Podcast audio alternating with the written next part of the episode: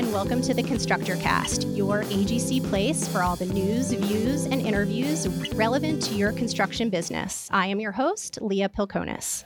You're about to listen to our latest episode on cybersecurity and construction. We recorded this interview a few weeks ago when the world was, in many ways, a different place. Reports are that there's an increased cybersecurity risk due to the coronavirus pandemic.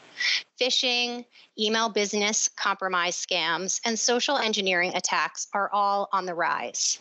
With so many construction firms relying extensively on telecommuting and remote access, prioritizing cybersecurity and system resilience may be more important now than ever before. Thank you for listening to this episode. Cybersecurity risks in construction can come from multiple sources as well as multiple job sites at any given time. Construction sites are, are, vulnerable to many forms of cyber attack, including social engineering, ransomware attacks, wire fraud, and hacking. Short term impacts include disruption of a company's daily business operations and lost income, for example.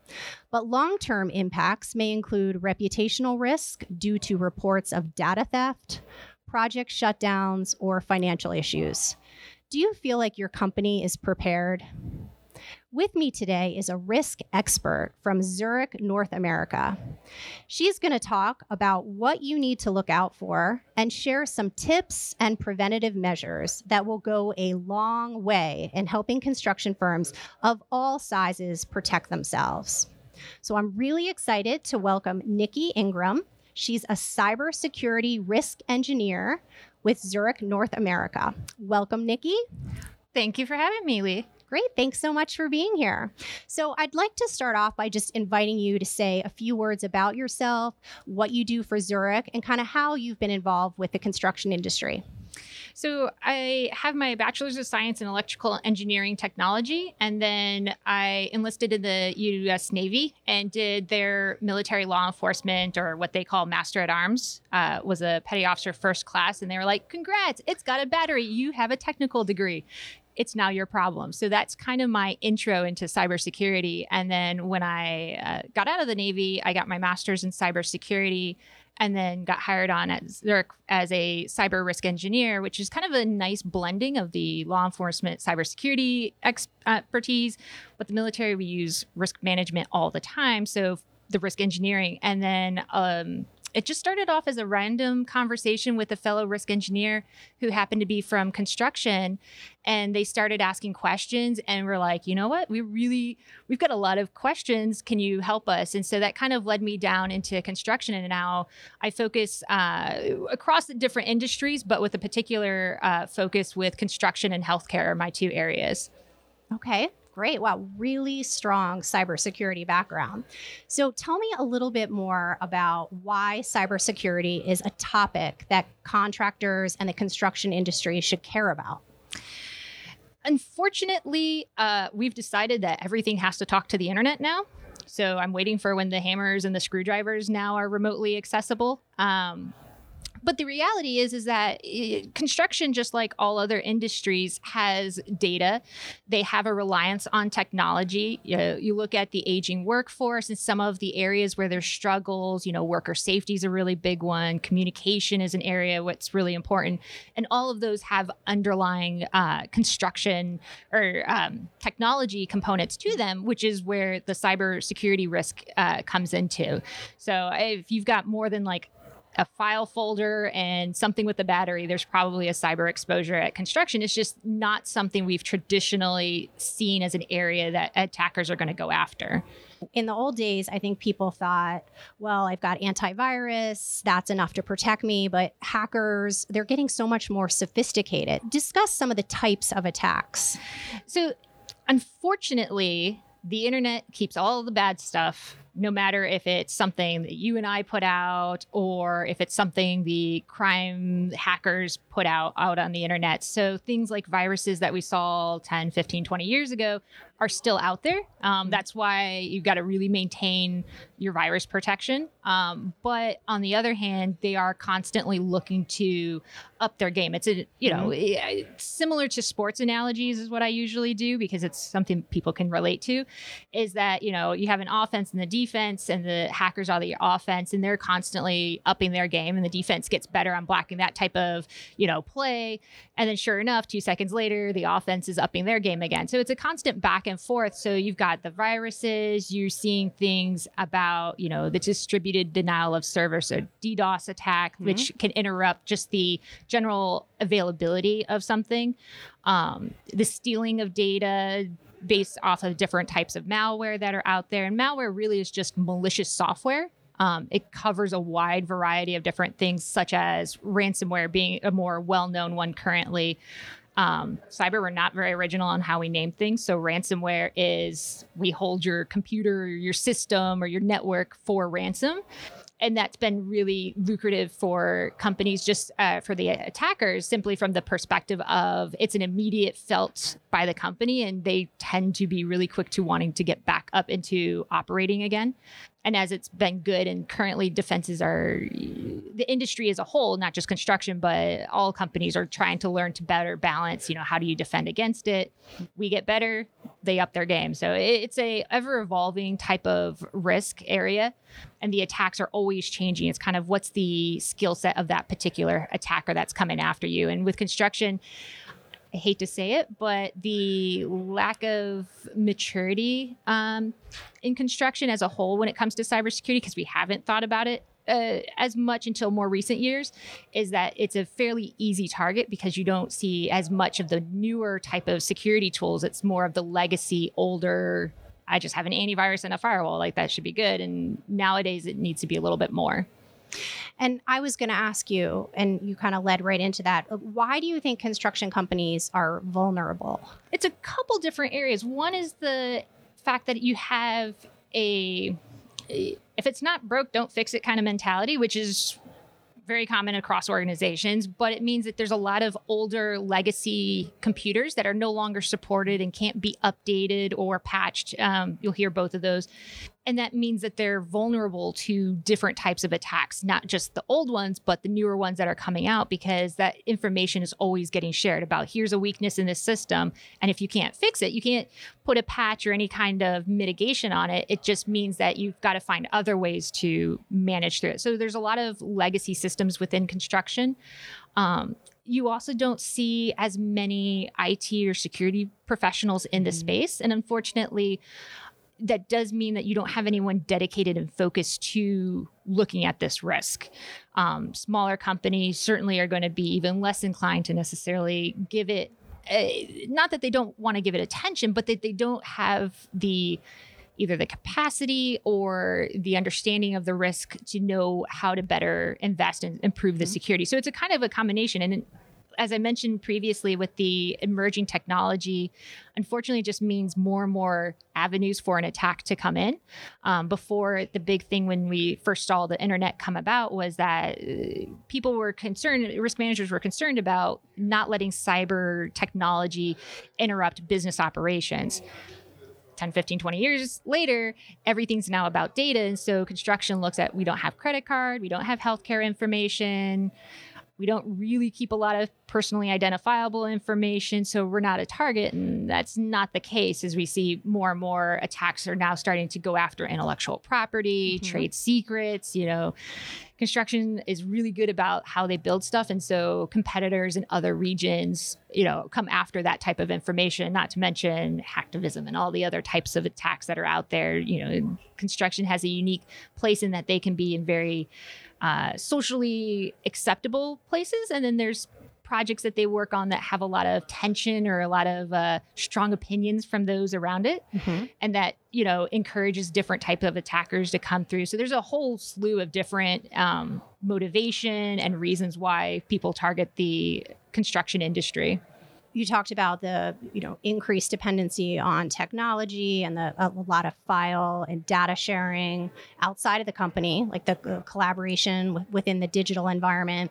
I'm sure the, the mobile workforce has a lot to do with it as well people at all different locations. Can you talk before we get too far down the road i, I want you to say a little bit for for anyone that is not familiar with this term what what is social engineering and phishing? Because that's a whole other type of cyber attack where i mean i've read a lot about this um, where the, you know the hacker the fraudster is getting so um, much more sophisticated where they're kind of lingering on the outskirts and trying to learn about the company and its practices and finding out about people who work for the company and then trying to attack them through some sort of email and getting you to click on something or or exchange um, financial information? How, do, how does all that work?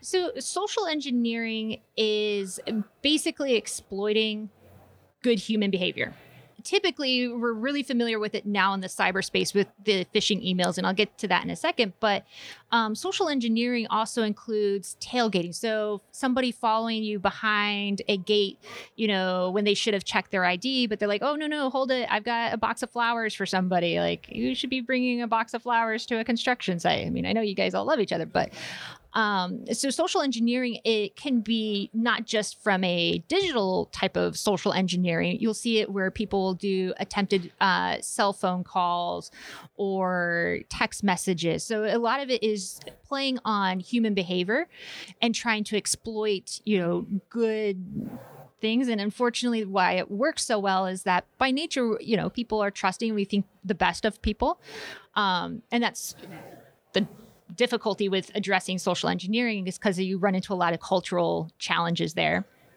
with phishing specifically, um, that is emails with the intent being to click or do something uh, within that email, give credentials. Mm-hmm. Sometimes it's a reply, and then starting a conversation will give you a sense, oh, yeah, this person is someone I should be dealing with. Um, and then to your point that you alluded to, attackers, you, you'll see the mass sent out emails, you know, the individual who's a prince in some country and can't get back and wants to send you one. Personally, my favorite is the African astronaut stuck on the International Space Station um, that's trying to get home. I saw that one once and I was like, uh, I didn't know they had one.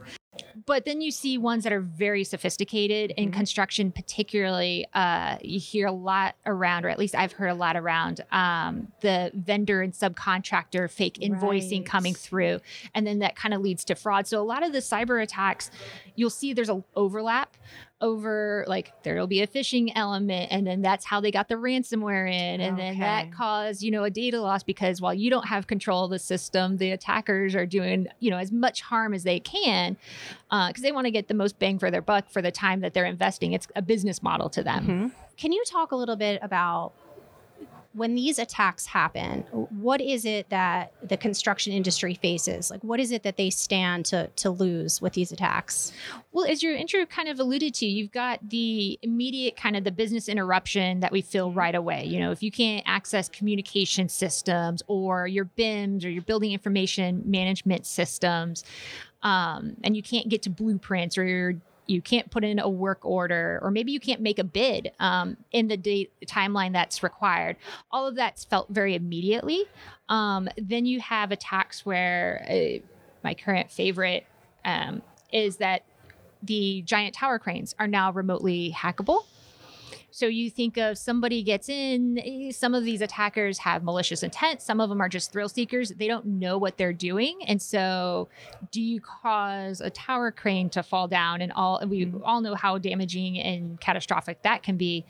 Um, you've got the concern for you know the lost intellectual property or the lost customer information, mm-hmm. especially if you're working on some of these sensitive projects. That tends to be something that somebody's going to hold you know public uh, opinion later, as far as reputational harm of a cyber attack. Right. So all suddenly it's like I can't hire workers because they don't trust that I'm going to keep their W 2 safe and I can't win bids because nobody trusts me to give me the information to build. So there's a lot of supply chain and uh, elements within the whole construction process that could be impacted by a cyber event, not to mention um, a increasing concern is especially with some of these uh, long term projects is what happens if somebody uh, manipulates the data. We become very reliant on the information. But if I move a decimal place and I build something to spec, did right. I just mm. change the load bearing quality, or does all of a sudden my bridge that I'm trying to meet in the middle of a river suddenly get off by a fraction or something? It sounds a little Hollywood sci fi, but these are the type of things that attackers are going through. They'll be like, huh, I saw that in a movie. I wonder if I could do it in real life. And so, really, that's where the risk manager and the project managers come in. And I'm always asking, them, like, what's your concern? What what do you rely on and can i you know, my role then is to say, okay, how would I ruin your day by, you know, interrupting that cyber uh, element or making it unavailable? What could I steal? How could I monetize it? And so it's kind mm-hmm. of an ever evolving, you know, two way dialogue. Right. All very scary. Let's say I'm a small business construction company owner and I don't have any person on staff who is a technology expert how would I go about assessing my cyber risk? There is uh, what's out is called the National Institute of Standards and Technology, NIST, uh, Cybersecurity Framework. It is five elements to it. It is put out by the government, short little history lesson uh, came under the previous uh, presidential administration. They wanted something that could be used to assess cybersecurity across all the different industries within critical infrastructure, which includes construction. Okay. Uh, so it had to be something that was broad. And they went from a risk perspective because you don't have the same level of sophistication across all the different critical infrastructures like constructions a different level of maturity from say the financial institutions or energy or something um, and so it breaks it down into identify. So what do you have that's important? What's, mm-hmm. you know, computer data, whatever. Then protect. So how are you protecting it? How are you, you know, putting in either typical risk management terms? How are you eliminating the risk? How are you putting in mitigation controls? You know, all that falls into the protect stage. How do you detect? Because unfortunately, security, it's never going to be 100%. So there's always going to be some time when there's an event. So the sooner you detect it, the sooner you start responding, which is the fourth phase And just like a fire, you you know, you've got your fire detection mechanism, you start responding. So cyber, the same thing. You have a cyber response plan, and then mm-hmm. ultimately the goal is to recover. And it walks you through a really good kind of process through it. Um, in fact, we've got available self risk assessment on our uh, app, the Zurich Risk Advisor, that follows the NIST. It's 23 questions that kind of would allow for the risk manager or project manager to go through and ask, you know do I know all of my inventory or do I only know a portion of it? Do I know what's important or do I just kind of treat everything the same? Do I control who has access to the important stuff or do I let everyone have access? So that's a really good way to start the conversation because even if you had an inside um, IT security or cybersecurity, IT and security, not the same role. You don't want me programming your internet, but even they would need somewhere to start. And it allows you to have a structured way of identifying, okay, this is going to have the most impact to my business instead of the square peg, round hole type of idea of saying, oh, you need this. It's like, eh, maybe you don't. But that's where the risk assessment's really valuable. And it doesn't have to be overly technical to start off with. It can be just from a risk perspective, start asking those questions and then bringing in, you know, construction is phenomenal in that they actually like having help. They really understand the concept of subcontractors and bringing in vendors, unlike some of the other industries that struggle with that kind of concept. So, in some ways, construction actually is a little ahead because they're better at about finding a resource or an expert in a space to get in and help mm-hmm. them. These assessment tools. Are they're available for anyone? They're Yep, free. The Zurich Risk Advisor is free we ourselves also do a risk assessment uh, fee for service. There's other companies out there that do risk assessments for a fee. Uh, so you can always hire a third party to come in and do a risk assessment. Okay. Um, following different methodologies. Some companies, if you have a internal risk assessment, maybe it's just somebody to kind of audit and say, hey, yeah, that you are in fact doing what you're saying you're doing. You know, the trust mm-hmm. but verify type of concept. Because internally they maybe kind of get a little blinded to certain things because that's you just get familiar with the process. Like how many times do we drive home and we don't even think about half our drive because it's just muscle memory. Right. Um, so the third party risk assessment can be a very good way to get a fresh look at a program and mm-hmm. say, and for trying to get support for senior leadership to invest, having that kind of impartial third party say, here's an area of weakness. Here's how to address it. Um, here's some options, be it, you know, different security tools, new program or process, mm-hmm. maybe it's additional employee training in the case of like social engineering um, you find what works really well and that kind of means oh you're not just asking for something mm-hmm. here's mm-hmm. something meaningful with it you know? well because with the third party you're getting the feedback and the, the input yep. after they do the assessment and if they're good they should also do some benchmarking in there to say you know kind of give you a sense of how are you doing compared to peers right, within right, your industry so that you you have a sense of being able to you know, have an accomplishment because it shouldn't just be all doom and gloom. I mean, cyber, we tend to be kind of doom and gloom about it, but there should be, you know, recognizing where there's good going on at a program. And, you know, the project managers, the guys at the local sites are the ones who know what it looks like best at that mm-hmm. level. Corporate has its own view and perspective. So there's two different, very distinct, uh, perceptions of their cyber risk and getting all those people together can be very impactful we will put some information in the show notes for this podcast, kind of recapping what you just shared and linking to where you can go online to find some of those risk assessment tools. But building on what you just shared as far as getting that feedback on what a business needs to do to address cyber related risk can you talk a little bit more just i know this is high level and kind of broadly speaking but how do businesses mitigate these risks? So you've done your assessment, you you recognize that you've got some vulnerabilities. What are some general steps and advice that you give um, to your clients? Having a asset inventory is huge.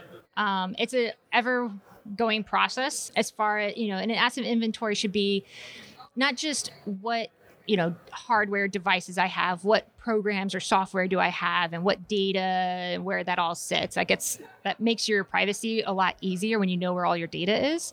But do you know how critical that is to your network? So if it's a computer that isn't very important it's just the hr oh, we'll pick on marketing. We'll just say it's the marketing computer.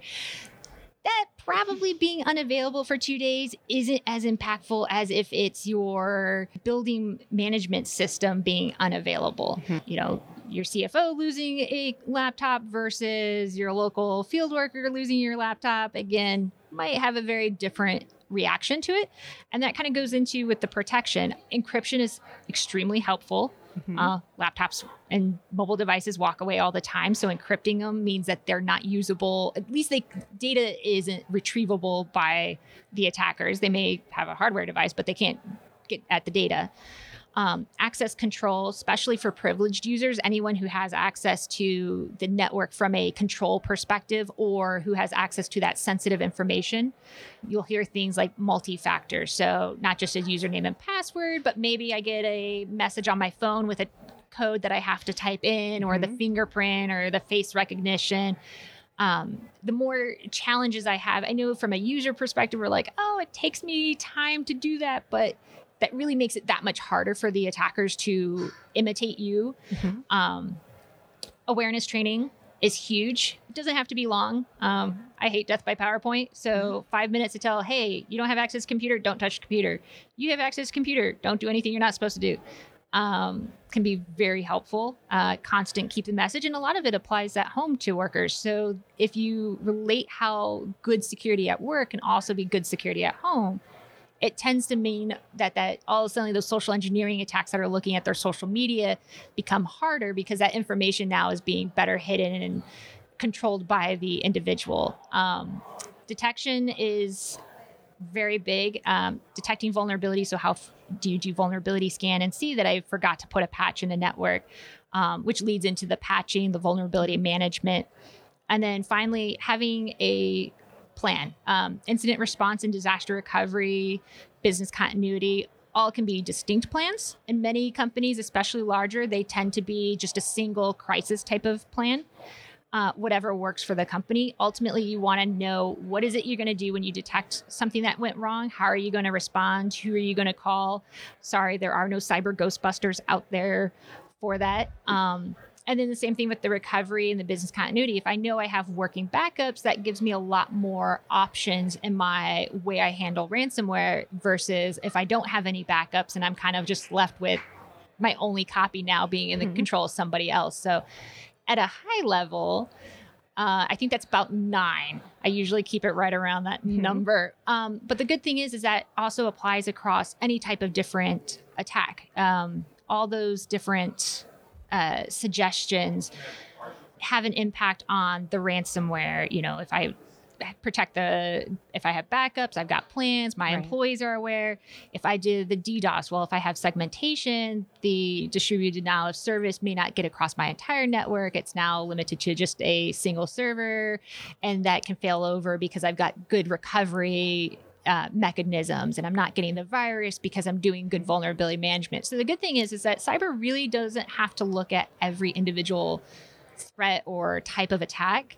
Um, good cyber management could just start off at with the core basics, and every year we just kind of reorder which one is more important but it he it tends to be the same uh 9 10 depending on who breaks it out year over year for all different type of attacks. So that's what's kind of nice is that you don't have to try and do something for each type of attack. Great. That's great advice. Very helpful. I'm wondering what kind of role insurance can play in all of this. I had somebody explain to me, and it's like the only thing I know under insurance, uh, is that good risk management is you eliminate the risk where you can, you mitigate it, put controls in, or do like my role, the cyber risk engineering piece, and then risk transfer. And that's the part that cybersecurity insurance mm-hmm. plays in is it's risk transfer. Really, if you took off the word cyber and you just said risk, a lot of people understand how to handle and manage that process. Cyber, we just make it more headache inducing. You know, same thing cyber disaster recovery. So when it comes to the role of insurance, it really is just to help the companies do a complete risk management uh, program. You know, does it have, does the policy cover those business interruption, mm-hmm. those time delays? Is there, you know, the property elements in there for the destruct, like if a tower crane falls right. down or destruction? Because some malware isn't intended to steal data, it just wants to destroy the device. Um, fun fact, it's called bricking malware. And it really just wants to turn whatever it gets onto into a fancy paperweight. So the insurance piece, it, different coverages. Um, you really have to talk to the brokers and the underwriters on okay. what you know fits that particular organization and their needs, and that kind of goes to that business impact analysis. That's part of you know a crisis management. So again, things that we've heard of before actually do apply the same way in cyber. And yeah, I would highly recommend checking out with the brokers and your underwriters about okay. what specifically fits the coverage perspective. Okay, thank you. Uh-huh. So I have one more question for you. In your interactions and dealings with contractors as of late, what is their reaction to the information that that you share and uh, on cyber, on cyber risk? Do, do you think that contractors think that they're vulnerable and and when you share strategies strategies for assessing vulnerability and then these um, different assessment tools and steps that, that companies should take. What, what is the reaction to all of this? Uh, it's a fair mix. When I first started uh, with Zurich three and a half years ago, construction and cyber risk engineering was kind of like, oh, it's a cool topic. Everyone talks about cyber. Not so sure I really care. Mm-hmm. Um, so while interested, because again, curious by nature, um, over the past couple years, eh, since then, I have seen an increase. Um, you're now starting to see construction included in some of the surveys of industries when you're seeing the big cyber publications come out, like the Verizon data breach uh, report and stuff, the DBIR. Uh, so, construction is now getting looked at because we're seeing that they're getting hit with different types of attacks previously the data uh, a lot of the states have data privacy laws that require a certain uh, mm-hmm. amount of reporting. Because construction doesn't hold the same type of data they don't have that reporting because ransomware doesn't require you to report. Um, which means that as a whole it makes it very difficult to say you know i can hide under the rug that i had a bad day from a cyber perspective. I'm not going to say i had a thing. So there's a lot more events that are occurring um, and I'm thinking a lot more companies that I've talked to, unfortunately, they're kind of getting the call of like, I had a bad day. What do I do? And mm-hmm. I'm like, uh, you kind of need to have prepared for it. I mean, we prepare for other type of events. You, Right. Preparation makes a lot of difference. Um, and in some cases, it's like we prepared for a small type of attack, but we didn't think somebody big and sophisticated would come after my local Midwest, you know, company. And I'm like, you never know who. Like half the time, they don't know who they're attacking, and if it's a targeted attack, maybe it's because you're really good at your job and now you've got something that somebody's trying to compete against or you know you were the easiest target so we're going to go for i hate to say it but the weakest link out there um, and exploit that one so I, i've seen a lot um, I've heard a lot around the invoicing fraud and Mhm. the fake uh, contract bids coming through. That's been a really big one. And then, of course, any of the big, you know, mass type of attacks will hit construction just as much as any other industry. It really just, yeah, construction's not as immune as they want. I- Right. Yeah. Well, thank you so much for all that you're doing to help increase awareness and to help contractors prepare. I know that you're here uh, in Vegas right now at AGC's National Convention. Nikki's going to be giving two presentations today um, on cyber risk, and we're going to make sure that we include a link to her PowerPoint uh, in the show notes for this podcast so people can benefit from the training that she's giving here at our convention. Thank you so much, Nikki, for being here and for uh, sharing your expertise with us. It's really been a pleasure talking with you. Absolutely. Thank you so much for having me. Thank you all for listening. This has been the AGC Constructor Cast. Please subscribe to Constructor Cast from your podcast app or stream all available episodes right from your computer at www.agc.org/constructorcast.